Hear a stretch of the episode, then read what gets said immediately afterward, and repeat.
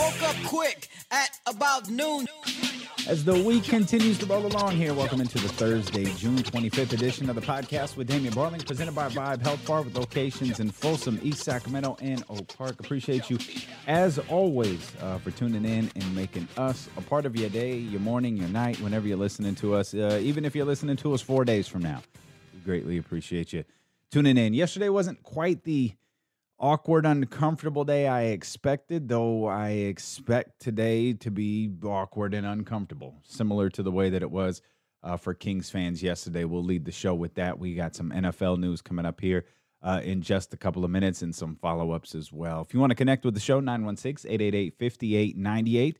Uh, you could also email the show, Damien Barling at me.com. Hope you'll take the time to check out uh, the latest episode of Relive, which posted yesterday, featuring the journey to WrestleMania 30 with Daniel Bryan. Uh, you can also uh, check out some extra podcasts, some extra content over on patreon.com slash Damien Barling. I made an update to the tiers. I didn't realize the Be Conscious tier still said uh, that you would get one episode of Be Conscious a month. Obviously, if you're a subscriber over there, that you know that uh, we dropped that uh, we dropped that episode just about every week. We dropped three to five of those uh, a month. Matter of fact, last week we put out two of them. So um, if you're interested uh, in supporting the show, patreon.com slash Damien Barling. So we knew we were going to hear some names yesterday as it pertains to positive COVID 19 testings, uh, as it pertains to the NBA at least, because Tuesday was the first day of widespread testing across the league. Players had returned back to their home markets. Coaches had returned back to their home markets, those that hadn't left, of course. And it was now mandatory to where if you were going to participate in the NBA season, you had to be back and you had to get the first round of testing done. And as the day progressed, oh, there was a notice. I think we had something from Sean Cunningham. We had uh, different blurbs leaking out from various NBA reporters and Kings reporters. And I believe we got uh, a report that Jabari Parker had tested positive uh, for the coronavirus. It's like, okay. And then shortly after that, Sarah Hodges tweeted at least four players. Sarah Hodges, of course, our friend over at CBS 13, had tweeted, well, at least four players have tested positive for COVID 19 on the Sacramento Kings. And then it became, well, no, wait a minute. We only got one. No, well, we got four. And it appears that it turned out, at least as of right now, to be three. Of course, Jabari Parker, uh, Buddy Hield, and Alex Len uh, have all tested positive. Alex Len and Buddy Hield are in Sacramento. Jabari Parker has remained in Chicago as he tested positive a couple of days ago. Uh, and he is isolating and he will uh, there's i'm not i'm not sure if he's i'm not sure if he's going straight to orlando or if he's flying to sacramento first i'm not i'm not really sure how the process goes for someone who is out of market whether they a fly into the home market before the team leaves uh, for the bubble, the metaphorical bubble that's not really a bubble in Orlando, or if if they just meet the team in in Orlando. It seems like to eliminate as much travel as possible, it would make the most sense for Jabari Parker or for whoever to fly from point A to Orlando rather than flying from point A to home market, joining the team, and then off to Orlando.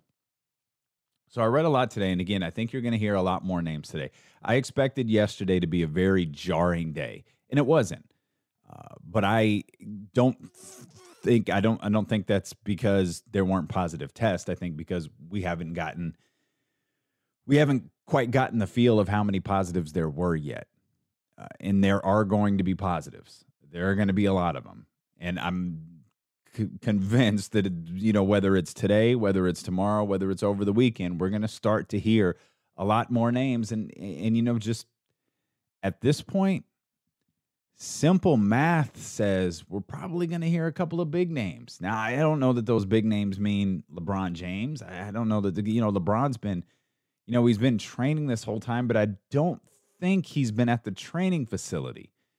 At the training facility, that's where you had to get tested you had to you, you know there were certain protocols that you had to go through.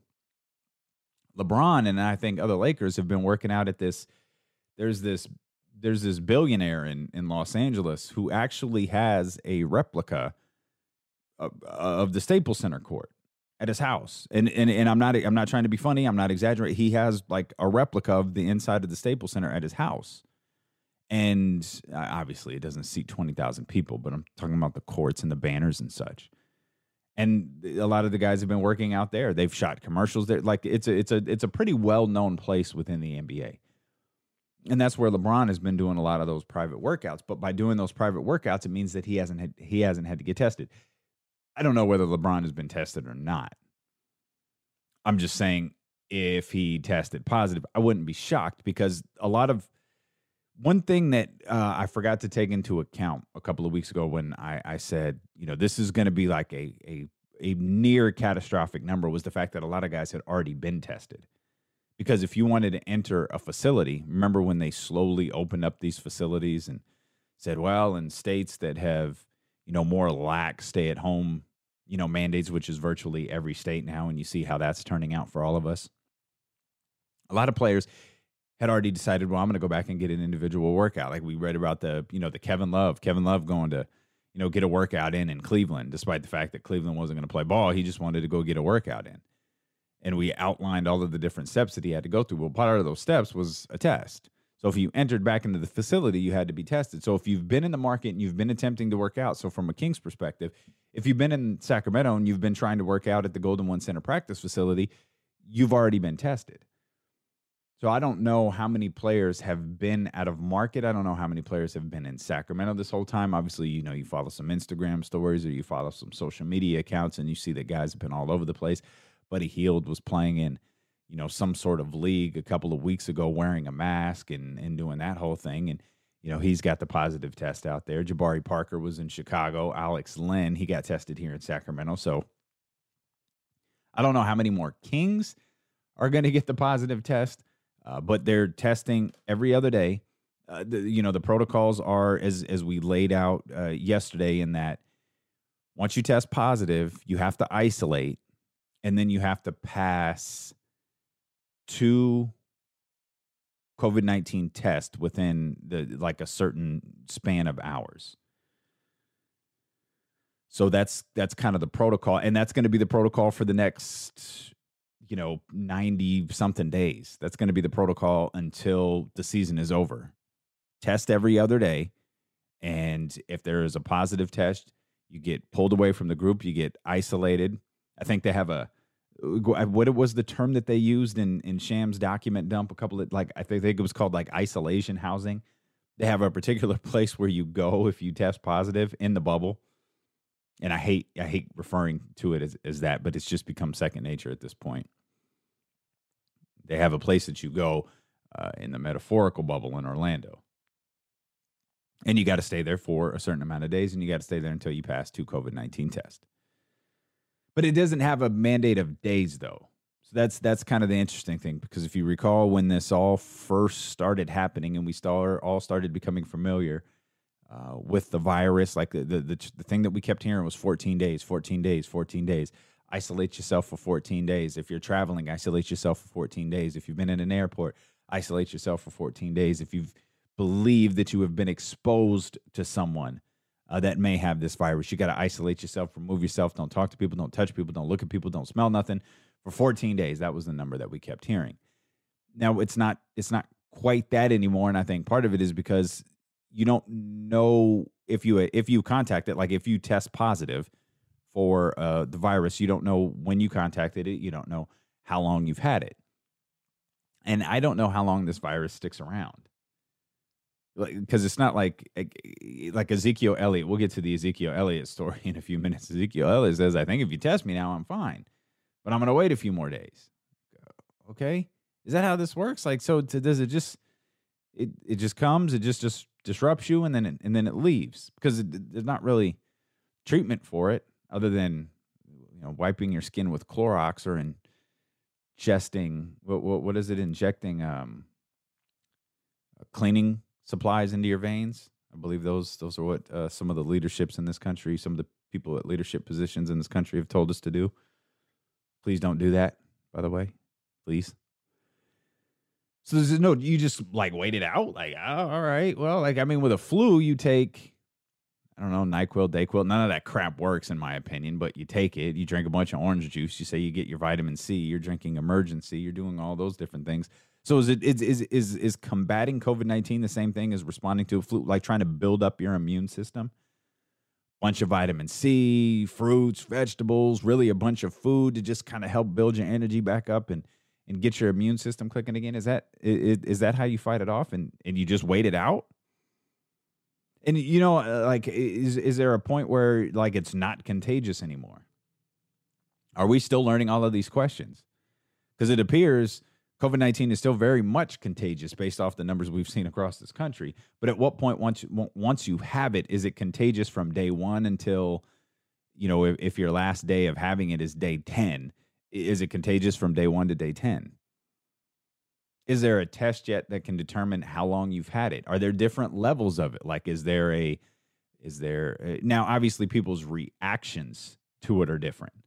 Uh, and as we've read about now for several several months. Uh, respiratory issues, uh, immune systems all play a part. Uh, weakened immune systems from cancer treatments. Uh, you know, older people who have weaker immune systems. We, you know, we we've heard all of that. We know that the, the responses to the virus can be different.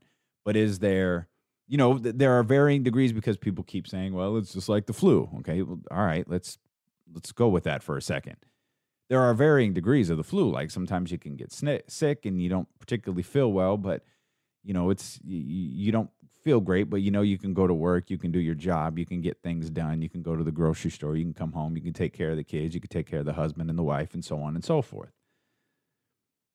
But then there are times where you're bedridden, where it's like, dude, get away from me, like bring me soup and Gatorade and tea and everything bring me junk food, bring me salty food, bring me everything. Like like there are varying degrees of the flu. Well, are there varying degrees of COVID nineteen? Is there some where this is like, okay, this is really, really and I, again, I'm not talking about the reactions to COVID nineteen. I'm talking about are, are the severity is the severity of the case different, or is this sorry, not the case, is the severity of the virus different?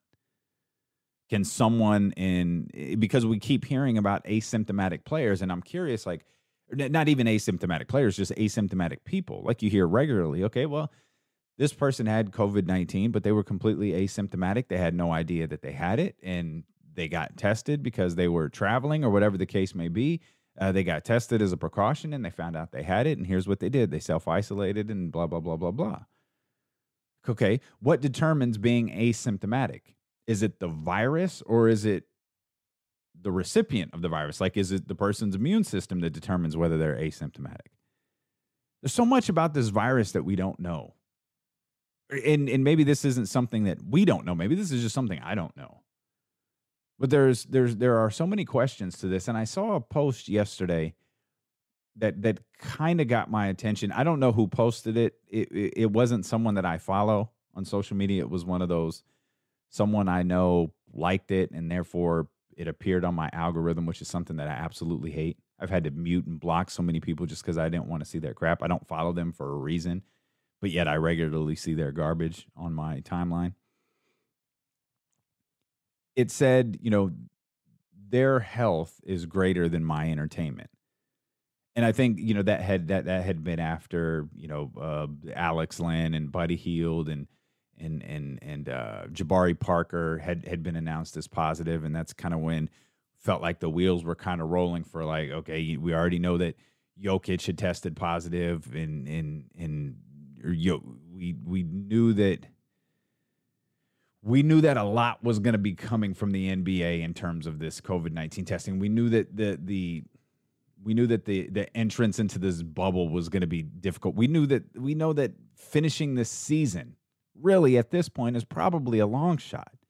We, we might believe that it's going to happen, but at this point right now, June 25th, it feels like it's a long shot.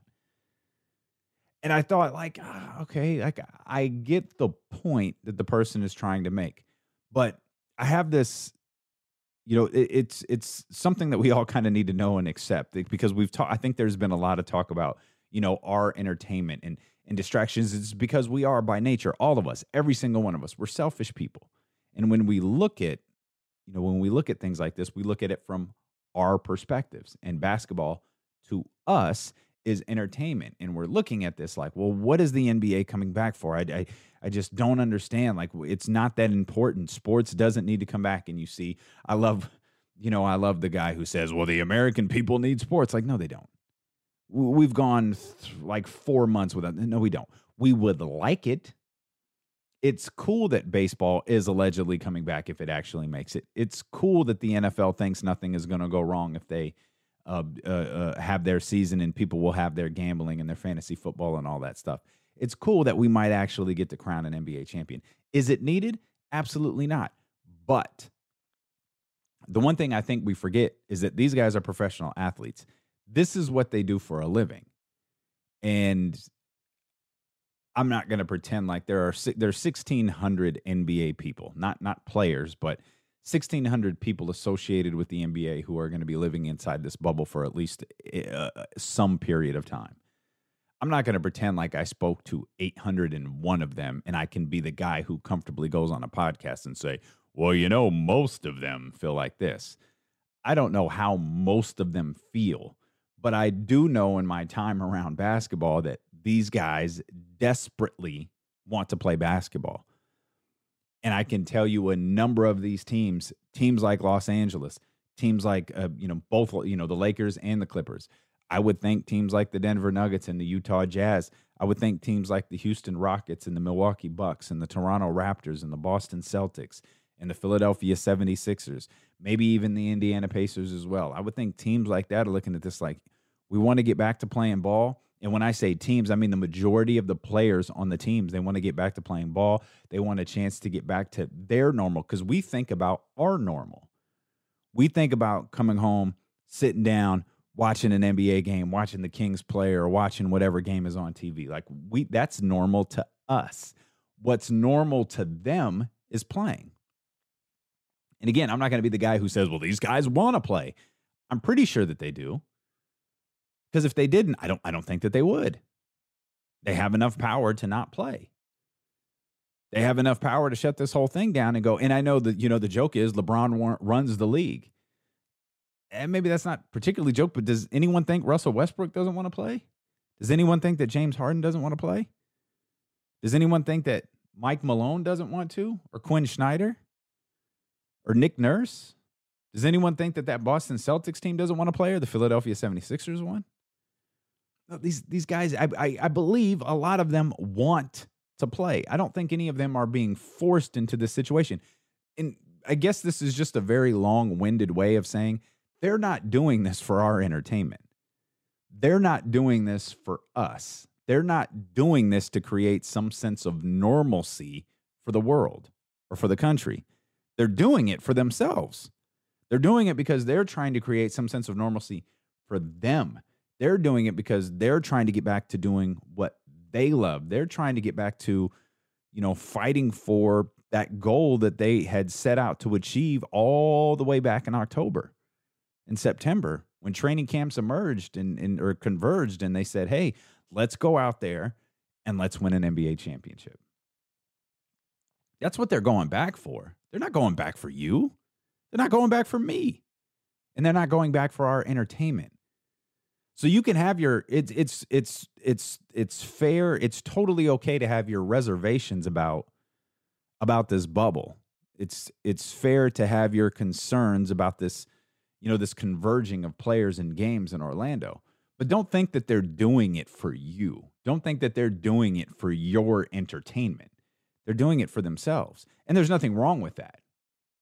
There's absolutely nothing wrong with that. But I weigh people who it's like people are having this like conscious battle with themselves. Like like it's good versus evil. Like it's the devil on one shoulder and the angel on the other and they you know the angel is telling them you've got to tweet something about humanity and not allowing these guys to play basketball. And you know the little devil on their shoulder is telling them entertain us entertain us entertain us. Like this isn't for you. These guys are not going to Orlando for you. They're not going to Orlando for me. They're going to Orlando for themselves and that's okay. Let them go. If we're entertained in the process, fantastic. But I think everybody should enter uh, this upcoming season. Everybody should enter the, the the return of the season. Everybody should enter the next, you know, month. I mean, it's June 25th. Like, think about all that we're talking about right now. We haven't even gotten to Orlando yet. we haven't even started the season yet. You know what I mean? Like, we're still a very long way away from this thing actually jumping off. I mean, California, Florida, Arizona, all of these states have set uh, record highs in terms of number of cases in consecutive days for like three or four days now. I mean, this thing, all of the self isolation we did, all of the quarantining that we did, you know, in March and April and May, it's all gone to hell. Like it's all gone. It's all worthless here at this point. Because we just we we couldn't wait we we we had to open up the economy. People were getting antsy. White people were hanging out with their American flags and their Trump bumper stickers outside of the Capitol and waving around. God damn it, let us go get our haircut. They had been wronged. They had been oppressed, if you will, and they wanted to be able to go get their haircut and their nails done, and they wanted to be able to go to the tanning salon.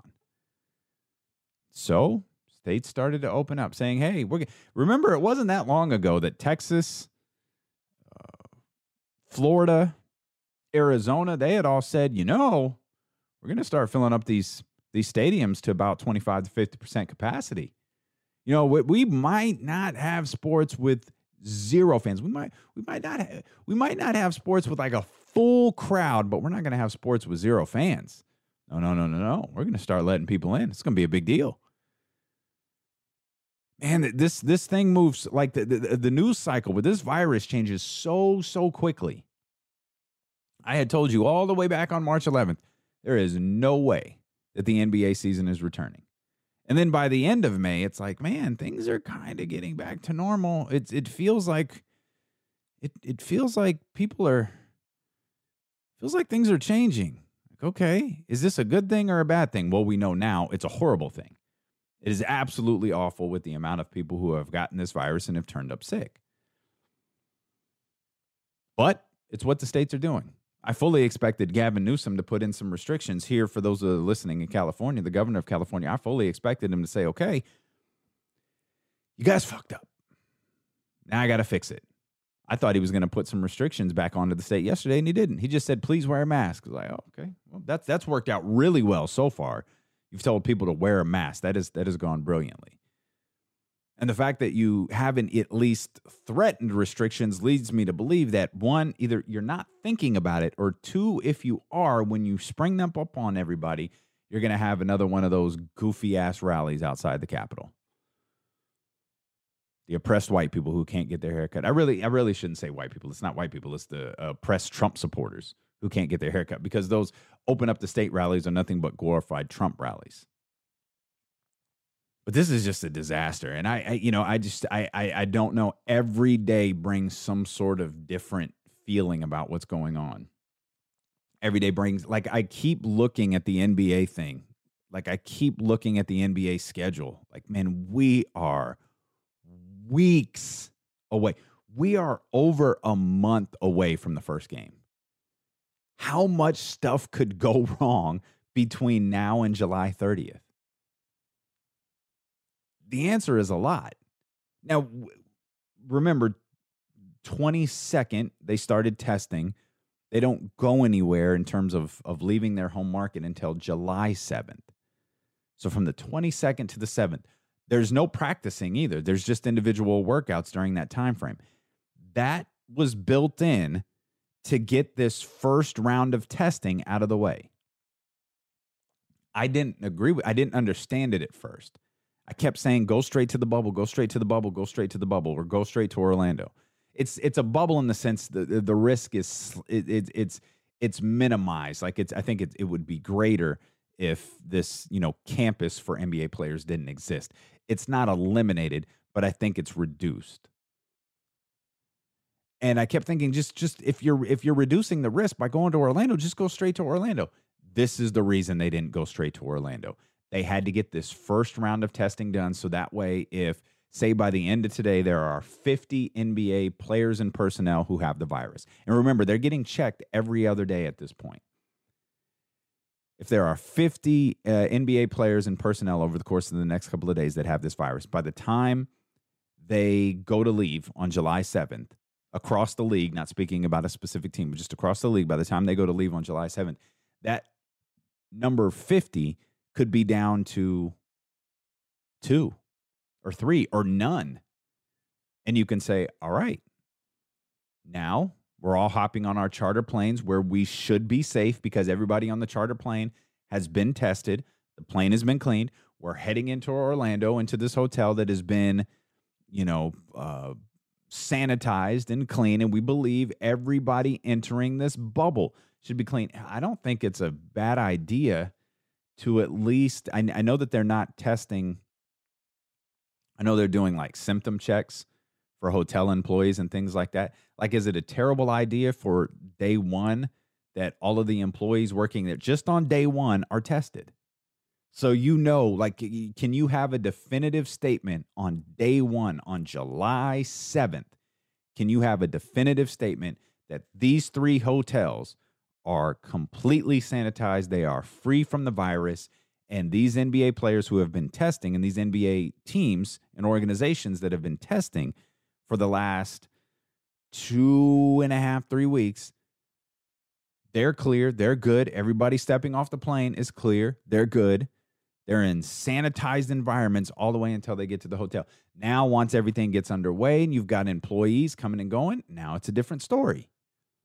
And that's where you've got to be aware, you've got to be cautious, and you probably have a lot of concern if you're Adam Silver.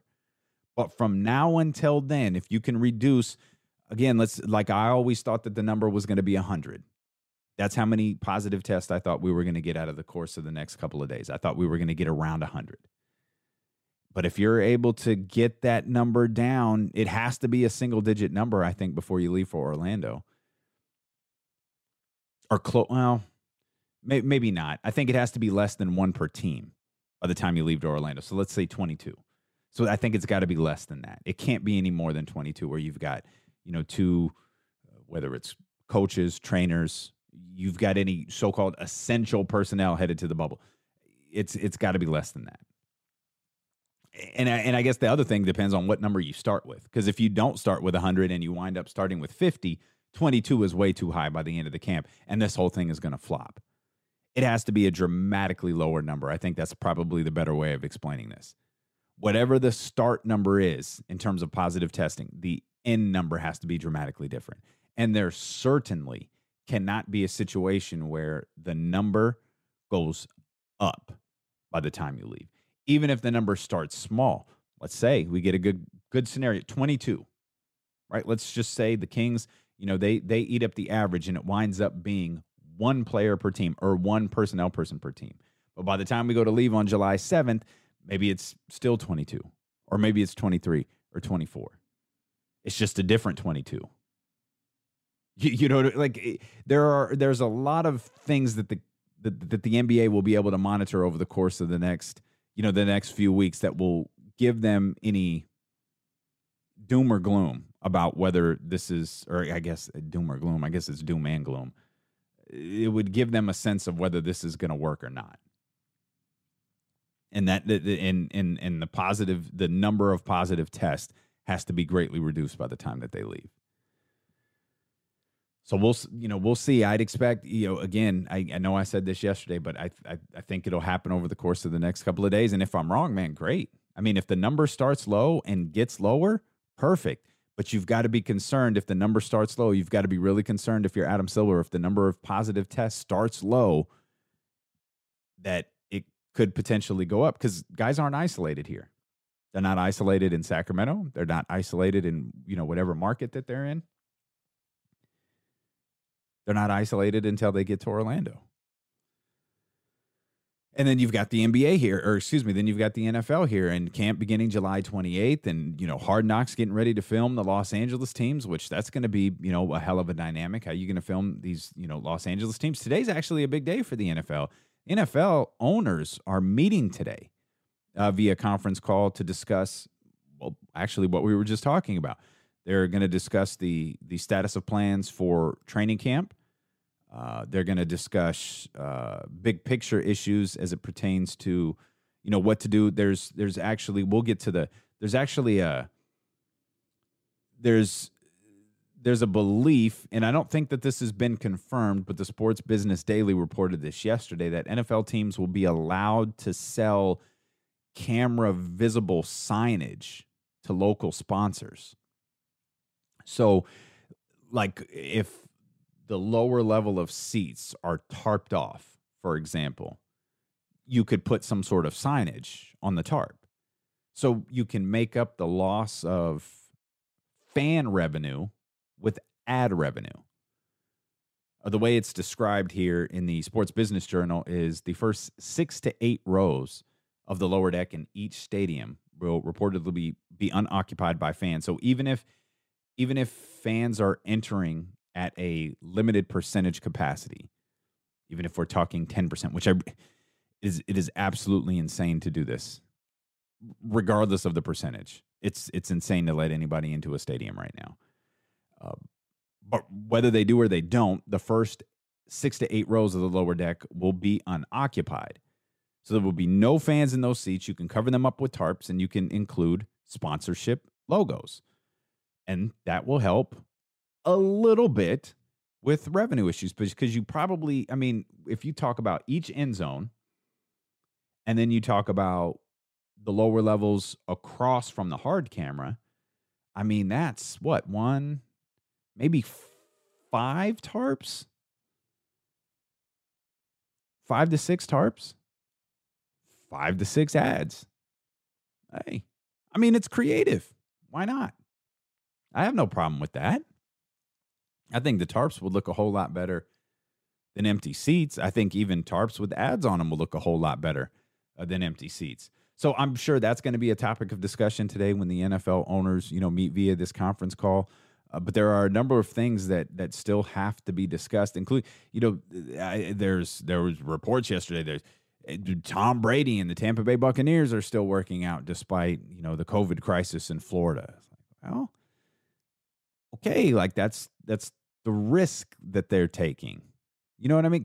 You know, so much of this involves a risk, and it involves you know, a risk not only by the individuals, not only by Tom Brady and Rob Gronkowski and the other individuals that are working out with them. It's a risk on, you know, uh, behalf of the, the people who live with them, family, kids, you know, the whole deal. But they have assumed that risk. It's just like anybody who, you know, who is stupid enough to go out to a nightclub in Sacramento. You're assuming a risk when you do that. You saw that the Zebra Club that that, that was packed a couple of nights ago and was the subject of an article in the Sacramento Bee. You see, they're already shut down. Yep, we got a positive test here. One of our customers tested positive or something, so we're going to go ahead and shut this down. As if it ever should have been opened. And then you got guys like John Harbaugh who says, I'm not one personally to run scared from a virus or anything else because I'm a Harbaugh, goddammit, and I'm tough. I'm not going to run for cover, and I don't think the NFL is either. Like, God bless it, man people really this stupid? Are you like I, I like are people really eh, and I and this is this is the selfish nature that I was talking about earlier. We get wrapped up in our own way of thinking, and this is my own way of thinking. Being smart by helping prevent, or at least attempting to help prevent the spread of a virus, is not running scared. It's being smart. John Harbaugh is smart but he's also he's one of those like can't you picture Jim and John talking about like well this virus isn't going to beat us. No way. No, no. That's not what that's not what this is about. No one's no, no one's accusing you of being scared. No one's accusing you of running away. What we would like to accuse you of is approaching this situation intelligently. And I'm afraid that John Harbaugh is not approaching this situation intelligently. Now, Harbaugh was the one who expressed his concerns about how do you social distance in football? like this is a, this is a, a, a, very contact sport. Like there's just no way to adhere to some of these protocols that are put out there. And he's absolutely right. And those are all valid questions. Though, and, and or not questions. Those are all valid statements. But and, and those are things the NFL's not going to be able to do anything about that. You can't adhere to social distancing. You can't adhere to you know CDC guidelines when you're playing football. Now, can you minimize the potential spread of the virus during practice? Maybe coaches, trainers, assistants, media people, maybe they can, but the actual players, no. Like, no. Football's one of the grossest sports there is. Like, these guys are, this is the ultimate of contact sports. This in rugby. You know what I mean? Like, there's just, there's, there's no way.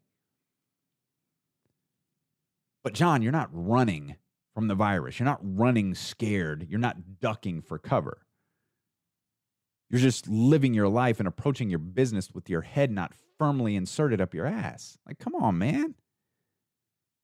So, what the results of this call will be like, they're also talking about social justice issues, which will be interesting. I was so agitated yesterday. Like, I, I tuned on, you know, I actually turned on the TV yesterday, which is something that I, I don't do very often, but I was writing the script for the next episode of Relive, and I kind of folded up the computer at about five o'clock and turned on the TV, and I saw that um, I saw that the uh, ESPN had on uh, this this show. It was it, it was presented by the undefeated, and it was talking about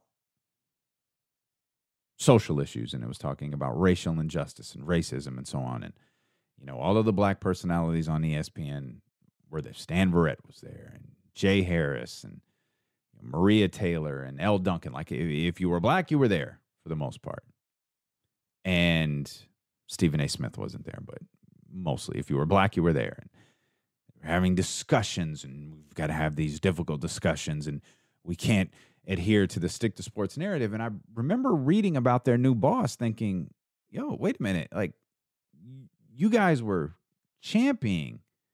The stick to sports narrative. Like your new boss, not John Skipper, not the guy who used to be in charge, but but their new boss, he was the one pushing forward this this stick to sports narrative. Why like oh now it's convenient for you.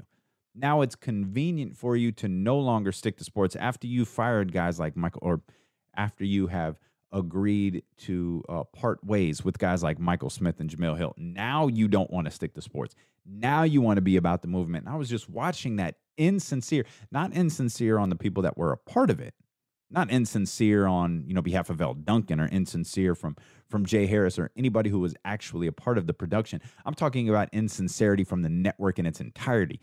They have chosen, like so many other businesses have chosen, to be righteous when it's convenient. They didn't want to be righteous when it wasn't convenient before. I, like I, I had this I had this thought yesterday. You know, thinking about you know COVID nineteen and how you know, there's there's this all this talk from Dr. Fauci and all of these talk from these different experts about, you know, we've got to understand this disease more and we've got to, you know, we've got to study it and we've got to learn it. And the more we learn about it, you know, the more we can progress in it. And and and, and the further, you know, that we move along in these conversations is, you know, the, the, the easier it'll be, the it, it'll be for us to, you know, put together this vaccine. The more that we understand what this virus is and what it can do, uh, the closer we can become to treating it. It's like, well, you know, at first we just we we we didn't know enough. You know, this is this is all just it is all hit us so quickly. You know, from the time that the virus was discovered uh, to the time that it made its way here to the United States to the time it just started to rapidly, rapidly, rapidly spread. We just we weren't able to learn enough about it. That's what we're trying to do now. Okay. And all I could think about was all I could think about was George Floyd. And people saying, well, we, you know, we saw a man murdered and it just really got to us. It's like we've been like we've we've been telling you that this happens for decades, but you didn't listen. If you don't even want to go back decades, like we've been telling you this has been happening for years. As a matter of fact, a very prominent NFL quarterback brought it to the forefront of America about four years ago, but you chose not to listen. It's like we we pick and choose when we want to learn something. We pick and choose when we want to listen. That's been the you know that's been the catchphrase over the course of the last few weeks, right? Like I'm I'm gonna sit back and damn it, I'm gonna learn and I'm gonna listen. Cool, man. Why the fuck didn't you learn about 10 years ago when we were talking about this? Why didn't you learn about 40 years ago when we were talking about this? Why are you learning now? Why are you so willing to listen now? Why weren't you listening four years ago? because there has been dialogue and conversation about this. You just have chosen not to listen.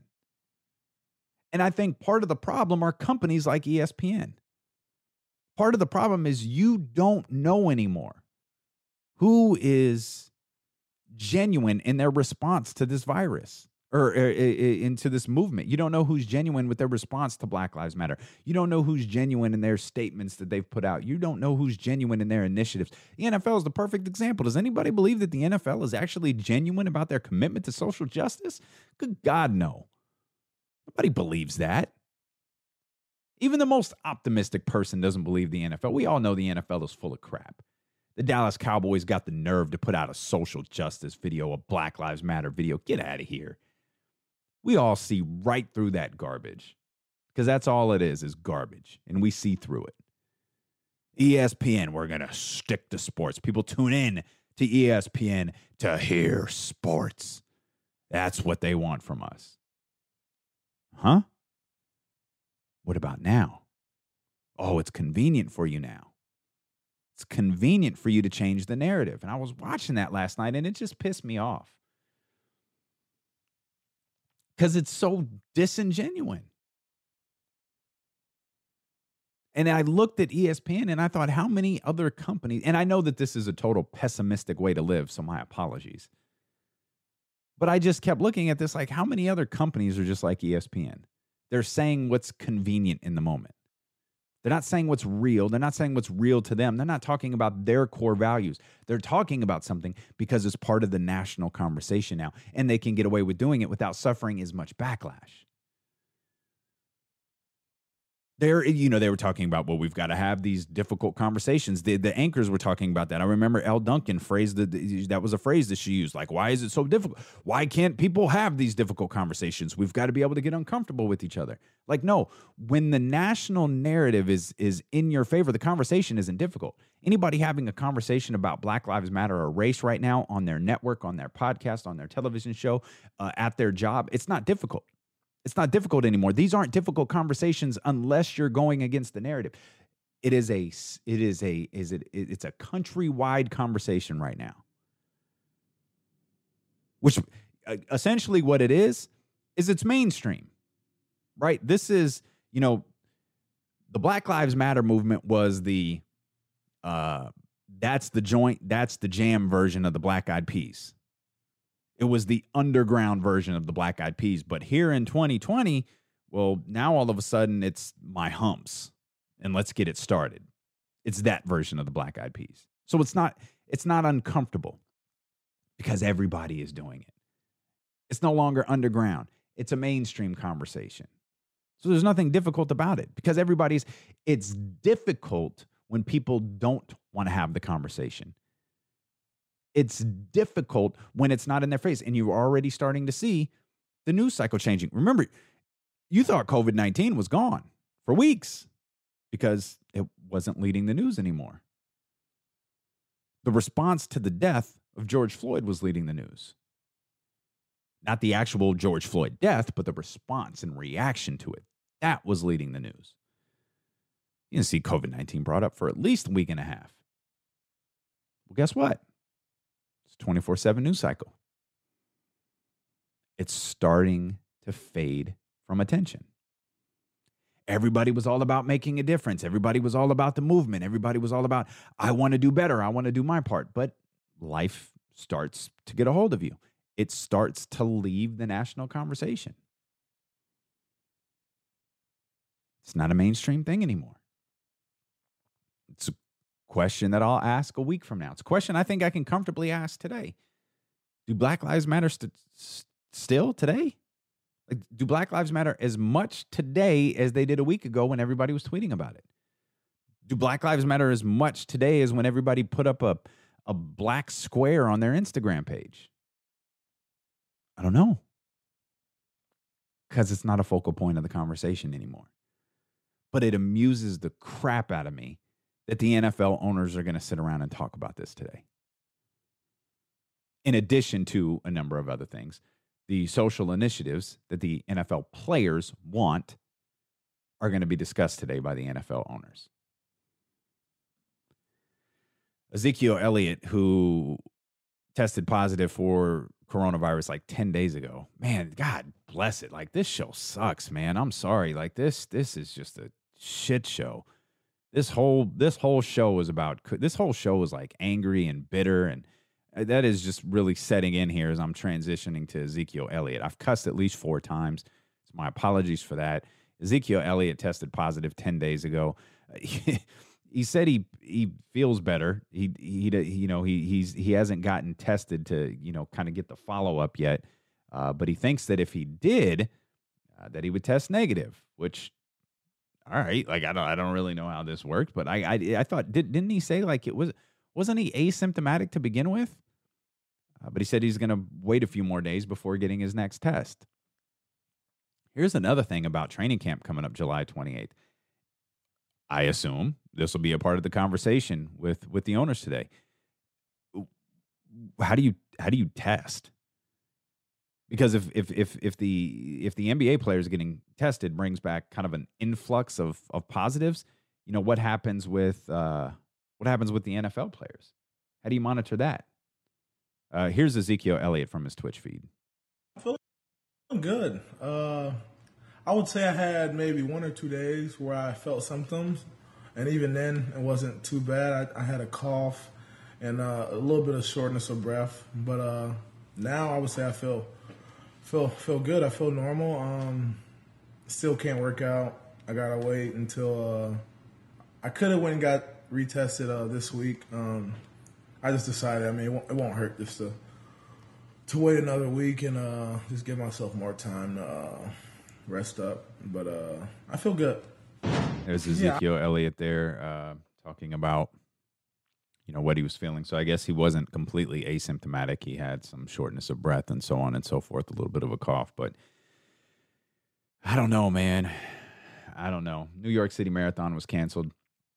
As someone who was a part of a canceled marathon, it's good and I know people joke about marathons, but oh, I was going to go run my fastest time ever this year. New York City is the marathon, you know, both Boston and New York. Those are really big deals for people, and they train years uh, for these marathons. Uh, as I was a part of the Hurricane Sandy marathon that got canceled, the big difference was the Hurricane Sandy marathon was canceled like two days before. Like we were in New York City on that Friday picking up our our uh, like the bibs that you have to put on, picking up all of our race gear. We were in the expo center when the race was canceled.